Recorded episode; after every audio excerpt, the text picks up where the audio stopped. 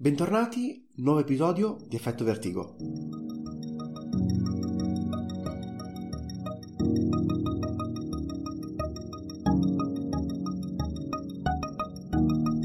Come di consueto, iniziamo parlando del film che vi abbiamo consigliato nello scorso episodio. Speriamo che voi l'abbiate visto. È Tutto può cadere a Broadway. Scritto e diretto da Peter Bogdanovich, eh, è una commedia romantica. Peter Bogdanovich innanzitutto è un grande regista, molto famoso in America e forse al grande pubblico qui non è molto, non è molto conosciuto.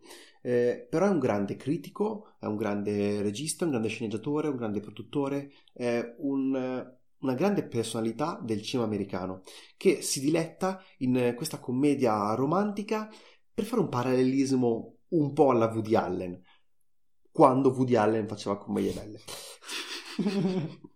Il film si concentra sulla storia di una ragazza, eh, Isabella, interpretata da Imogen Hobbs. Bravissima, Lei bravissima. bravissima.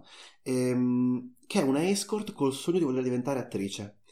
Incontra questo regista che sta in scena, mettendo in scena una, a Broadway una commedia che è interpretata da Owen Wilson, Che lo ripeschiamo nell'episodio su Wes Anderson. eh, che interpreta Arnold, il quale ha una moglie. Sì, perché ovviamente eh, eh, il regista, eh, Owen Wilson, la chiama in quanto escort, quindi non è un incontro poi tanto casuale. Però sì, ha una moglie.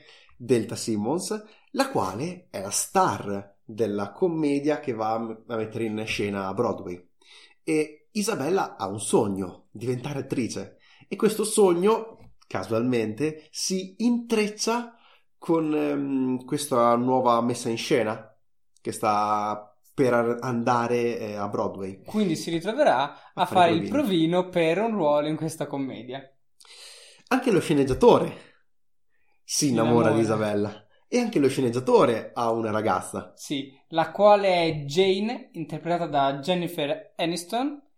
E Jane st- sostanzialmente è la figlia di una terapista, la quale, quindi sua madre, è alcolizzata, quindi è andata in recupero. Jane la sostituisce ed è la terapista anche di Isabella.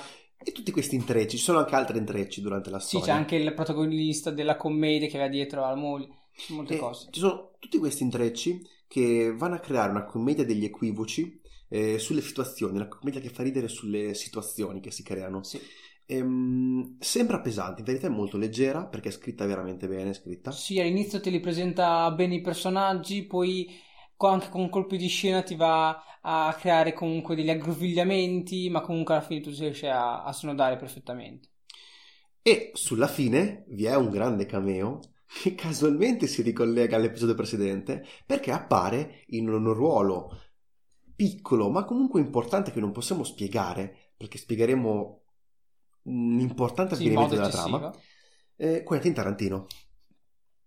Quentin Tarantino che è un grande fan di Peter Bogdanovich e che partecipa in questo cameo divertentissimo che io consiglio di guardare il film solo per questo cameo onestamente perché è del tutto inaspettato e molto io quando mi ricordo l'avevo visto non me lo aspettavo Ah no, neanche io mi sa... Lo- cioè, e sono rimasto Arriva completamente lì, dal nulla! dal nulla è arrivato e Oh. sono rimasto completamente scioccato Eh, è una commedia classica se ci pensiamo alla sì, fine fine, più o meno colloco più o meno sugli grovigli, quindi fine anni, dagli anni 70-90, più o meno, sì, a fine degli anni in cui girava, in cui è iniziato a girare Woody Allen. Però oggi vorremmo parlarvi di un regista che sta rivoluzionando, rivoluzionando la commedia. Sì, l'ha fatta sua, ha un nuovo modo di fare commedia, di far ridere. Perché ci piacciono questi registi che hanno una forte, una forte visione riconoscibile subito da Sì, subito. anche lui, forse meno degli altri che abbiamo citato, però se tu lo conosci un minimo, riesci subito a capire che è un suo film. Ma non ne ha forse- fatti tanti, quindi alla fine li riconosci. Ma forse perché è anche più giovane. È giovane, sì, E però quindi- magari vai anche a vedere se qualcuno fa qualcosa più o meno come lo fa lui. Di chi stiamo parlando? Di Edgar Wright. Che è un mio grande... un- io sono un grande fan di No, Edgar Wright, anch'io, è fantastico. Eh, I suoi film io li amo alla follia, li amo.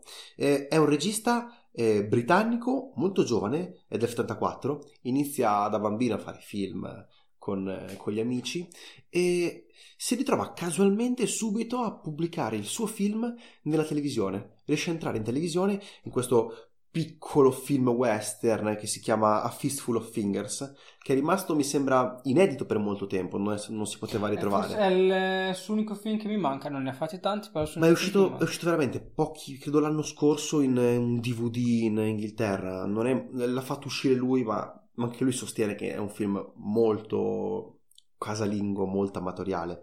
Il suo vero primo film è L'alba dei morti dementi. Che è anche il primo film il della italiano però è terribile. Ah, perché in inglese è, È Shaun of the Shaun Dead. of the Dead. Citazione ovviamente a Romero senso. e il protagonista tra l'altro è, è Shaun. Esattamente. Quindi Ehm, cosa dei- è il primo film della trilogia del cornetto. che è la, la trilogia che è composta da Hot Fuzz e La fine del mondo. Tutti e due con protagonisti... Tutti ehm, e tre. Tutti e tre, sì. Stavo per dire perché ci sono due protagonisti che ricorrono Ah, sempre, giusto, giusto. Nick Frost e Simon Pegg. Simon Pegg che aiuta anche nel scrivere la sceneggiatura di tutti e tre i film, mi sembra. Eh, L'alba dei morti dementi, ne vogliamo parlare? È, lo- è, è fantastico, dovete, dovete vederlo. Beh, comodo così. Eh. No, vai, di cosa parla? Eh, è un film su- sugli zombie. Sì, E Sean è un inglese trentenne che vive in una periferia di Londra, una vita un po' monotona. ha una vita estremamente monotona, ripetitiva, doveva fare più o meno le stesse cose e con lui abita Nick Frost e qui troviamo il suo coinquilino. il suo coinquilino. interpreta Ah, e anche il, il Nick Frost che è il suo coinquilino e anche un, un altro coinquilino che ci sarà in eh, alcune scene. Ritroviamo in, eh, in questo film della trilogia del cornetto il, il rapporto di amicizia tra loro due è... c'è già. Beh, Perché non solo fra loro è un due. concetto che Cioè, il vale. rapporto di amicizia fra loro due e Edgar Wright anche. Sì, Sono, è questo trio che secondo è me trio. crea veramente l'essenza di questi tre film. Però all'interno della storia questi due personaggi sono, sono già amici. Però c'è il personaggio interpretato da Nick Frost che è nulla facente, non fa niente tutto il giorno. È E... divertentissimo, Eh, Eh, fa, fa scoppiare dalle risate. Eh, la storia della verità è abbastanza semplice se ci pensi. sì. Un giorno arriva l'apocalisse zombie. Piano piano iniziano ad esserci degli zombie. Però, data la quasi ripetiti- ripetitività della sua vita, quindi della sua quotidianità, e vedi anche più o meno le persone nel- attorno a lui, nel, nel suo quartiere, che fanno più È o meno un le stesse cose, qui al- li inizia a notare piano piano che, che da persone normali diventano zombie, però lui non le nota perché per lui fa le stesse cose di prima. e si ritrovano sempre alla diciamo che un luogo cardine della storia è il pub Sì. dove fra l'altro non, posso- non vorrei rivelare troppo si svolge buona parte de- del Tra film l'altro il pub è un ele- anche questo è un elemento ricorrente in tutte Eh, le in inglese film. ovviamente beh. Ehm, è un film secondo me da vedere molto divertente ma perché divertente? ma perché sono divertenti i film di Edgar Wright?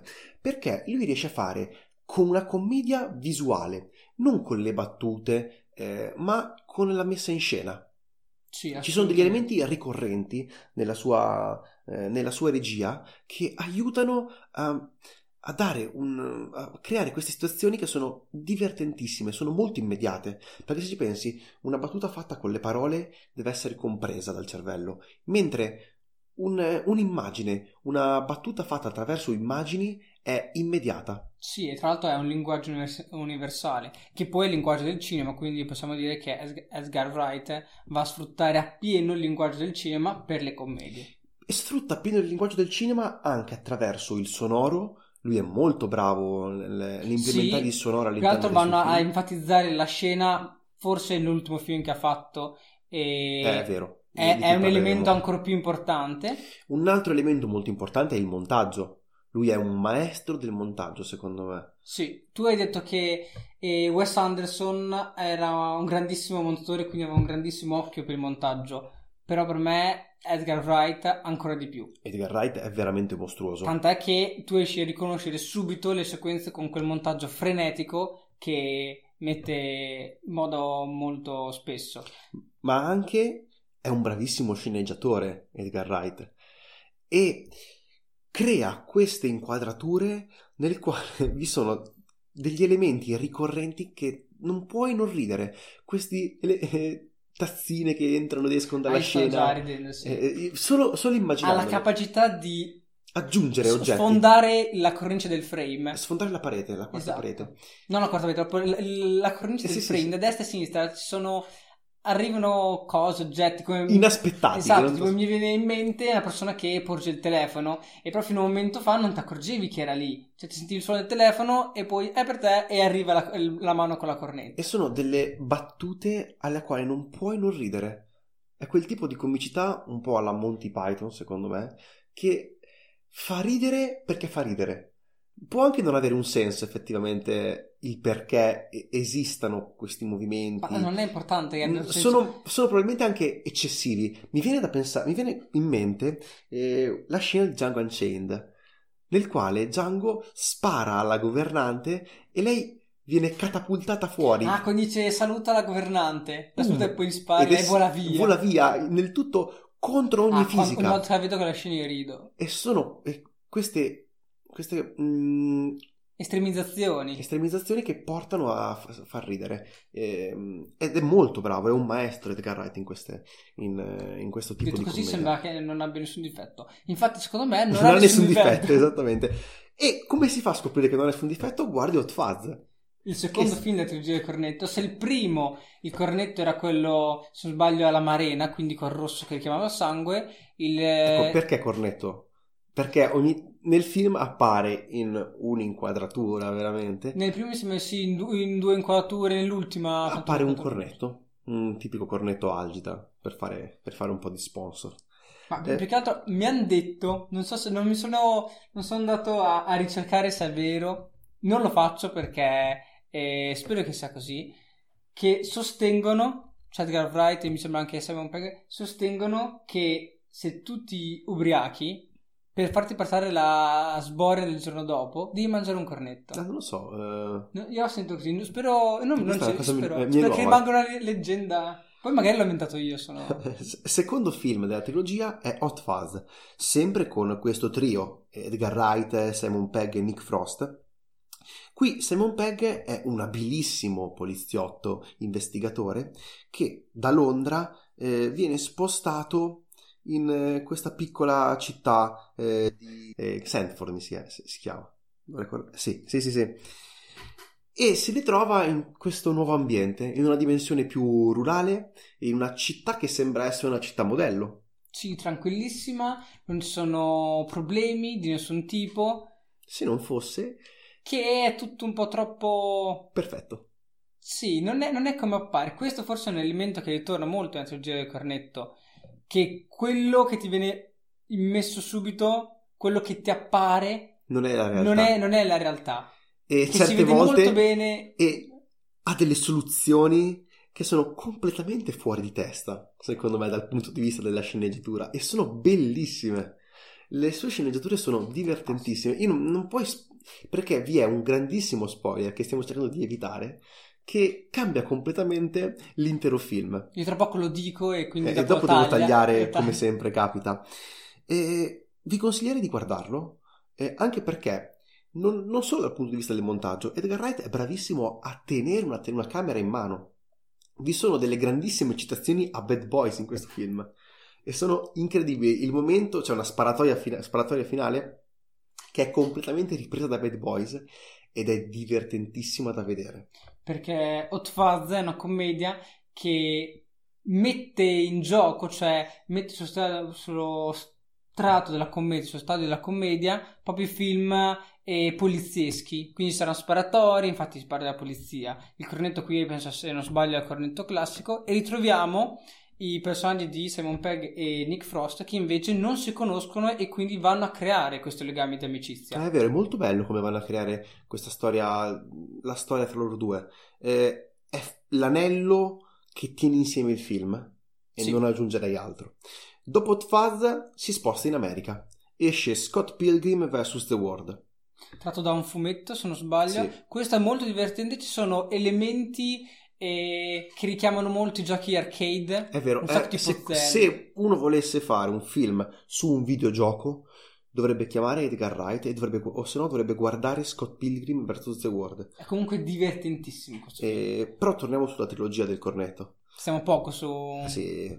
Però di Scott, di Scott Pilgrim mi hanno, mi hanno colpito, forse Mhm. anche più degli altri, i, i quasi cambi di inquadratura per eh, mettere all'interno della, dell'inquadratura altri personaggi durante la Sì, come utilizza anche, anche il co- è molto bello, è una cosa molto tecnica, come lui collega le varie scene tra Sì. di loro attraverso il montaggio. Eh, in questi movimenti, in questi tagli che rendono il tutto fluido. Eh, è molto difficile da spiegare a parole, eh, ma se lo guardate, se voi guardate il film, vi accorgerete di come cambia velocemente, rapidamente e in maniera molto naturale, che è difficilissimo da fare, da una scena in interno a una scena in esterno, da una camminata in estate a una camminata in inverno, semplicemente cambiando il campo. Eh, dopo Scott Pilgrim vs. The World, che è il primo film americano, ritorna in Inghilterra per concludere la trilogia del cornetto con il tuo film preferito. Sì, personalmente gli ho detto, eh, gli ho detto il mio film preferito di Edgar Wright è per appunto La fine del mondo. Qui si basa invece eh, sullo, eh, sul fantascientifico, sempre portato alla commedia, a far ridere, e io ogni tanto mi metto lì e lo riguardo. Non Io faccio. non vorrei dire l'elemento fantascientifico del film perché è veramente fuori di testa. I personaggi, però, i personaggi non sono fantascientifici, No. sono incredibili. Vi ritornano sempre, ehm, ritornano sempre Simon Pegg e Nick Frost. E- Ovviamente ci sono anche altri attori che si ritrovano sempre a girare al cornetto, molti cioè, sono tutti inglesi. Beh, fra l'altro c'è Martin, Martin Sì. Freeman, eh, molto, possiamo ricordarlo anche nella nuova trilogia dell'Hobbit, Sì, ma anche in Sherlock. anche in, Sh- eh, anche in Sherlock per chiunque, guarda, per chiunque è un fan Tra di Sherlock. è anche in, in un film della, della Della Marvel, Marvel, sì, e sì, sì. Black Panther se non sbaglio. Eh, è vero, ha fatto... sì, sì, sì, sì. Gary King, interpretato da Simon Pegg, è un estroverso alcolista di mezza età che rintraccia i suoi quattro amici dell'epoca Sì, che oramai hanno, hanno raggiunto... Gli altri hanno una vita, veramente gli altri sono fatti una vita, lui è rimasto con la mentalità e il desiderio di fare ciò che faceva eh, durante il liceo. riprovare a, per- a ripercorrere il miglio d'oro, il miglio dorato. Mentre in un miglio tu passi per do- 12 pub, altro elemento infatti che c'è tutti i tre film di Trilogia del Cornetto, e lì si deve bere una pinta di birra. fino ad arrivare al pub che è denominato alla fine del mondo. The War's End. E diciamo che questo miglio dorato, questa corsa, si trasformerà sempre di più verso una corsa eh, per la fine del mondo. Ci può stare come, Sì, sì. come descrizione Lascia- senza... lasciamo, lasciamo lasciando... Invece in questo, in questo film il rapporto di amicizia tra eh, Gary King e il suo amico interpretato eh, sempre da Nick Frost invece è un'amicizia che si è andata a disfare. Per eve- eventi passati si è andata a disfare, si sono persi, anzi c'è proprio un senso di... un senso quasi di, di odio e da parte del- dell'amico interpretato da Nick Frost verso Gary King per un, un- un qualcosa che gli ha fatto che eh, non, non gli è piaciuto. Che però non vorrei... Non, No, non- non, non lo diciamo. io- Guardatelo. Io, personalmente vi consiglio di fare molta attenzione a ciò che dice Gary King durante il film, sempre. Non possiamo aggiungere altro, dovete guardarlo. Fatelo per me, guardatelo. E poi diteci cosa ne pensate. Abbiamo aperto fra l'altro la pagina Instagram, stiamo iniziando a postare un po' di notizie e foto all'interno di questo social. Eh, è per ora il nostro primo social che utilizziamo eh, per diffondere, per rimanere in contatto con noi. Ehm, ritorniamo su Edgar Wright perché si trasferisce in maniera definitiva, a quanto pare, eh, in America, a Hollywood, e gira Baby Driver, un genio della fuga, che è il suo secondo film americano ed è forse la sua produzione più grande. Sì, decisamente. Ok, Baby Driver, mm, ne vogliamo parlare? La trama breve? proprio accennata perché è uscito nel 2017, attualmente è su Netflix, quindi di facile reperibilità. Praticamente c'è eh, il protagonista Baby, lo chiamano, che È abile con le macchine. come dice il, il titolo, è un genio della fuga, è bravissimo a guidare le macchine, a fuggire, ha questo obbligo di dover eh, fare appunto da guidatore per eh, le rapine, ha un problema all'orecchio per cui deve... Acufene. acufene, per cui Mm. sente un fischio e quindi deve sempre ascoltare della musica. Bellissimo, il- è incredibile come ha in- inserito questo problema, in verità non è altro che una scusa per poter inserire all'interno del film la colonna sonora e inserire tutte le musiche. Il film è un balletto, è un ballo alla fine, è coreografato come se fosse un ballo e va al ritmo di queste bellissime canzoni. Sì, il montaggio audio è Tant'è fantastico. che leggevo che avevano, lui aveva scritto sulla sceneggiatura le canzoni che andavano a, riprodurre. Quindi poi siete andare È a tutto- chiedere i diritti per... È tutto già scritto, era tutto già pensato sin dall'inizio,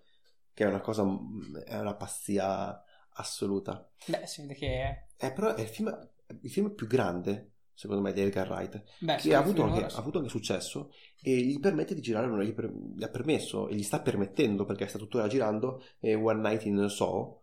Non, non ho sinceramente notizie su questo film e non voglio averne fino a che non arriva in sala.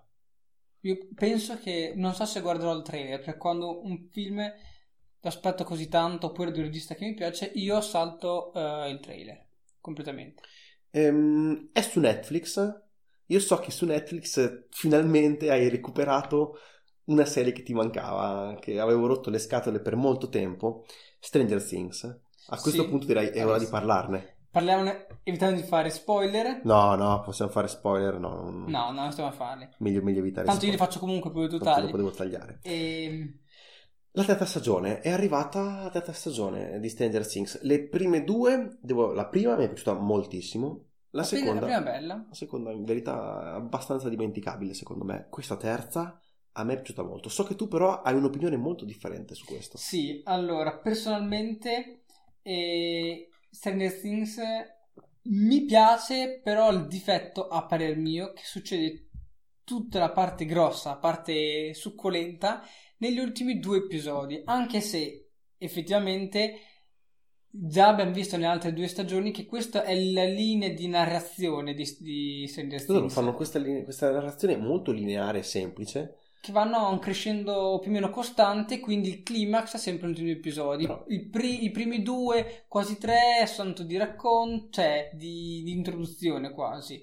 Poi c'è la parte centrale e poi c'è la parte finale dove succede realmente le cose. Però sai, io apprezzo questa tipologia molto, molto semplice di, di fare le cose per- e la riescono a fare, sono veramente bravi a farla. Cioè è una cosa molto semplice che però loro riescono a fare in maniera molto abile, i fratelli Duffer. E avrei preferito una narrazione così per Game of Thrones probabilmente per l'ultima stagione. Sì, infatti, Se ci pensi. nonostante che io trovi un... cioè per me è un lato negativo questo tipo di crescita dove sai che le cose veramente Sì, non importanti è complicato, non è una narrazione complicata. No, però le ultime cose, cioè le cose importanti che succedono sono negli ultimi due episodi. Effettivamente un lato positivo di Stranger Things è che la storia durante la stagione si conclude all'interno della stagione. Eh, È vero, A differenza di molte altre differenti. serie che invece no- si conclude qualche... cioè non sì, si hanno i strasci che, si- che si riportano anche nelle stagioni successive. Eh, la serie parte nell'estate dell'85 dove ad Hawkins sembra sia tutto tranquillo, ha aperto anche un nuovo centro commerciale, un gigantesco centro commerciale che sta rubando pian piano mh, clienti alla, alla cittadina, al- ai, ai piccoli negozi che rischiano di chiudere per la mancanza di clienti. E se non fosse che questo centro commerciale ha qualcosa di nascosto. Ehm, ritornano i ragazzini, ritornano, Sì, qui eh, sono divisi però. sì, si dividono perché iniziano a essere abbastanza attori, anche da, da gestire iniziano ad essere abbastanza. E personalmente ci sono alcuni che sono totalmente inutili. Cioè, per la prima parte Mm, è vero. Will è inutile, poi dopo diventa tra di loro, forse dopo Dustin, quello più utile. Mike e Lucas restano inutili. Mike è completamente inutile per tutta È la vero, storia. concordo, personalmente concordo. inutilissimo. E un'altra attrice, secondo me, veramente usata poco è Winona Ryder in questo. Non ha avuto dei ruoli così importanti come nelle altre nelle No, stagioni però sì, nelle altre, nelle altre stagioni. C'è David Harbour che lui è belli- bravissimo, secondo me, è incredibile David Harbour, eh, che fa Jim Hopper. È uno dei migliori personaggi, non solo della serie, ma secondo me uno dei migliori personaggi nella serialità attuale a livello globale. Devo, devo- devo dire ciò. Poi tu Eh, hai detto che ti ha stupito la capacità Mi è molto stupito eh, Dacre Montgomery, questo attore australiano che interpreta Billy. Eh, non vorrei... Beh, è il cattivo della serie alla fine, eh, se ci pensiamo. Non voglio spoilerare troppo, eh, però lui è stato veramente bravo. Io non me l'aspettavo che fosse così, così capace effettivamente. Eh, riesce a sviluppare il suo personaggio in eh, una maniera, secondo me, che mi ha personalmente molto colpito. E non vedo l'ora di vedere altri film fatti da questo ragazzo, che è molto bravo, e adesso mi sembra si volesse dedicare alle commedie, a cercare di far ridere Oh. completamente, cambia completamente il, um, la tipologia eh, di lavoro. Mm, altre cose da dire su Stranger Things? Ci sono i russi, Vabbè, un po' un cliché. Eh, proprio la narrazione, anche via un killer che cerca di uccidere Qualcuno, qualcuno, che che sembra, è molto, che sembra Arnold Schwarzenegger. è molto Arnold Schwarzenegger. cioè, quel- ed è bellissimo secondo me. Si basano sui, sui luoghi comuni nati proprio dalle... Sì, dalle è, una grande, è una grande citazione, però è fatto molto bene. È, è come fare un remake di qualcosa, di un film, di una serie anni 80 con una storia nuova. E, e lo riescono a fare incredibilmente bene e con questa furbata riescono a attirare sia un pubblico molto giovane che segue questi attori molto bravi, eh, molto giovani, quindi eh, possono attirare un pubblico mh, che Netflix, di, di teenager che Netflix eh, punta molto su di essi e anche quel pubblico di reduci degli anni 80 che sono un po', mh, come posso dire, mh, tristi e malinconici. Nostalgici. Nostalgici, ecco il termine giusto che altro hanno avuto fortuna o bravura a cavalcare l'onda della moda degli anni 80 che, stavano, che hanno iniziato a aggiungere soprattutto almeno da noi, magari in America un po' prima, proprio durante l'uscita di Stranger Sì, e poi Things. Stranger Things ha veramente fatto partire a razzo Sì. questa. Ora, ora è ovunque. Io stavo andando in un centro commerciale, adesso hanno fatto le magliette di Stranger Things. Sono tornate in voga le magliette a fiori, le magliette le camicie, le camicie hawaiane, eh, ritornano prepotentemente agli anni 80, noi siamo degli anni 90, quindi non ne sappiamo Tutta roba nuova per noi. tutta roba nuova, quindi siamo tutti felici. Siamo che... Mm, altra serie Netflix che hai visto? La Casa dei Papel. Sì. Anche qui abbiamo dei pareri discordanti, quindi ci scontreremo all'ultimo sangue. Però devo dire una cosa. Allora, a me la Casa di Papel, stagione 3, è piaciuta molto, se non fosse che è uguale alle precedenti stagioni. Hanno questa, imposta- questa impostazione narrativa e queste scelte anche de- di narrazione proprio dei personaggi che sono identiche a quelle delle scorse stagioni. Sì, infatti molte, molte cose, molte scene, molti avvenimenti li, li, li saltano, perché tanto è... l'hanno già detto. Li hanno già detti. Però qui ritrovano, cioè immettono talvolta alcuni colpi di scena, elementi che effettivamente nell'ambito di film o serie tv dove ci sono rapine o cose simili sono, sono già state usate, ma non in casa di papel. Quindi lì è ancora una sorpresa. Però se ci pensi a posteriori dici ok sì, però è già stato visto. E una cosa che mh, devo dire mh, mi ha dato un po' fastidio è il fatto che non finisce la storia. A differenza di Stranger Things, Che questa, come le prime due stagioni, è la prima stagione della. di- era divisa in. erano due stagioni la prima, però parte 1 e parte 2. Questa è la parte Stesso 1 uno della, della stagione seconda due. stagione. Esatto. È una cosa che mi fa veramente arrabbiare perché tu arrivi a guardare e ti fermi sul, sul punto più, più alto della narrazione e, e devi aspettare molto, quanto- un Sì. annetto credo. Stanno finendo adesso di girare gli altri episodi. Comunque complessivamente a me non, non è piaciuta tantissimo. Io ad esempio, a me è comunque piaciuta. Eh, è molto bello questa partita a scacchi che vi ha fra il professore e la polizia. E, mh, sono molto bravi secondo me gli attori. E ci sono questi riferimenti pop che stanno, stanno avendo un gran, eh, un gran successo, eh, soprattutto in Europa. Quella parte, quella parte, cioè i riferimenti che danno, che già molti, cioè quindi erano quelli che c'erano anche nelle prime due stagioni, ci stanno e cioè sono molto belli. Eh, È il tipo di relazione. Una cosa che secondo me potevano andare a migliorare, che è anche una grossa differenza, forse anche di budget, beh, il budget è tra Stranger Things e La Casa Ah. di Papel, è che Casa di Papel, almeno personalmente, la fotografia è pessima. Eh, io ad esempio, un altro problema, il fatto che le due banche pur essendo differenti, sembrano uguali. Una è Hanno- una banca secondo me l'altra è hanno, la zecca. hanno riusato lo stesso set, hanno riusato, modificando semplicemente un po'. Sai- Anche, sai che anche i colori interni, se ci pensi, sì, sì. le pareti sono identiche. E quindi questo magari mh, non è una cosa molto positiva quando la guardi, perché sa già di già visto. Poteva magari pensare a... Eh, secondo me in questa, in questa stagione... Cavolo, dipingi le pareti diversamente. In questa stagione, eh, come dire, succedono meno cose. Se tu ci pensi, nelle precedenti due stagioni, succedono in ogni episodio. Mi sembra che succedessero più cose, però magari Forse erano anche, erano anche più lunghi, erano. Era, era- era diversa probabilmente perché non era pensata per Netflix, era pensata per la televisione. Mm. Eh, qui, fra l'altro, hanno dovuto. Era tecnicamente chiusa la storia. Hanno dovuto Esatto, riaprire sì. completamente la storia. In modo discutibile, personalmente. Ci sono Magari molte cose discutibili. Se uno va a vedere effettivamente i punti che hanno, come hanno fatto a riaprire la storia, tu ci pensi e dici, magari potevano fare È un po' forzata, ci sono... Ci sono abbastanza forzature. Però è molto godibile, secondo me. Io sono molto favorevole a ciò. E siamo già a buon punto dell'episodio. Io direi i film da treno li lasciamo per la prossima settimana. Sì, se no li finiamo tutti, poi Eh, poi dopo. cosa parliamo?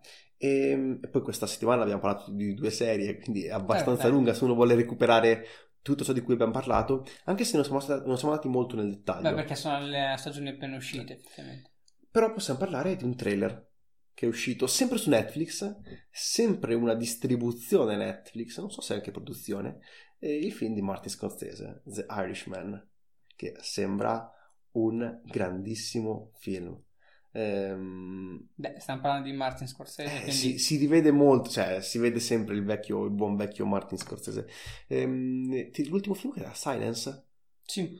questo è molto differente da Silence. Beh, però è molto più simile a alcuni film prima, anche come atmosfera, tipo Ocean Island, oppure un po' anche Taxi Driver, cioè, Django a New York. Esatto, quello molto. Mm. Eh, Da tutte parti, anche se la sceneggiatura, la storia originale non era sua, però. Io non vedo l'ora di vederlo. Un po' mi dispiace che esca solo su Netflix, anche se sono un grande fan di Netflix, però film come mh, quello di, Martin, di questo di Martin Scorsese e Roma di Alfonso Cuaron devono, secondo me, essere visti in sala. Sì, secondo Te me... ti ricordi Silence quando l'abbiamo visto? Sì. Quanto era bello da vedere in sala. Quelle inquadrature di, di apertura. Sì, eh, campi lunghi. dove Fantastico. bellissimo, tutta la nebbia, ehm, un film che ha perso molto secondo me se ora lo riguardi in, eh, in televisione. Eh, infatti... Ricollegandoci anche a Interstellar della scorsa, Eh, esatto. Secondo me tagli, tagli le gambe, poi magari l'ha girato apposta sapendo già che se era anche una produzione Netflix sapeva già che Eh, sarebbe però secondo me andato. Martin Scorsese Però per me gira. no, non gira così perché mi sa che è al festival di New York. Mm, al Tribeca quindi- Film Festival. Sì, Ehm, c'è da dire che perché Martin Scorsese i film per la televisione li ha fatti, lui ha fatto una serie, una serie eh, vinyl, vinyl anzi si dice in inglese, non so se l'hai vista, guardala, a me è piaciuta molto, l'hanno interrotta purtroppo dopo, dopo mi sembra una o due stagioni, ma è molto bella, è sulla musica eh, hip hop, la nascita dell'hip hop eh, eh, a New York. È veramente divertente. Droga ovunque e cocaina come se piovesse. Vabbè, ma è tipico. Eh, È un, un elemento ricorrente di Martin Eh, Scorsese, esatto. se ci pensi. Eh, Wolf of Wall Street eh, insegna. Dovremmo fare un episodio su Martin Scorsese. Ci penseremo. Eh, film per la prossima settimana, però. Lo dico io. vai, vai. Beh, l'ho appena accennato, a dire la verità. Eh, Alfonso Cuaron dirige Roma. Eh, perché vorremmo che voi guardaste questo film? Non solo perché parleremo di Alfonso Cuaron nel prossimo episodio, ma anche perché siamo stati a un bellissimo incontro eh, al Not Film Festival a Sant'Arcangelo, nel quale abbiamo avuto l'opportunità di incontrare la produttrice del film. Sì, una produttrice a metà, diciamo, perché l'altra, l'altra parte Della produzione era Alfonso Cuaron. con i suoi soldi. e, con i suoi soldi. E, e vorremmo parlare nello specifico di questo film e di ciò che abbiamo imparato e appreso. E, Ciò che abbiamo scoperto su questo film. è veramente interessante. Non perdetevi la prossima puntata e recuperate Roma. Sì, Roma dovete guardarlo. A parte che dovreste guardarlo a prescindere, Dovete guardarlo a perché è un prescindere. grandissimo film. Purtroppo, eh, purtroppo lo Non potete puoi- guardare soltanto in tv perché ha Su Netflix lo trovate. Non penso, se qualcuno, non penso che qualcuno lo, lo ridia al È cinema. molto pochissimo, è uscito veramente poco nel cinema. E io, non so, io non, non l'ho visto al cinema e, Mi dispiace. e avendolo visto in tv ho pensato, no, cavolo, avrei Cavolo. voluto vederlo al Eh, cinema. avresti voluto vederlo, è molto bello. Va bene, dai. Questo era Effetto Vertigo, sono Tommaso, Io sono Aurelio. ci vediamo alla prossima puntata. Ciao ciao.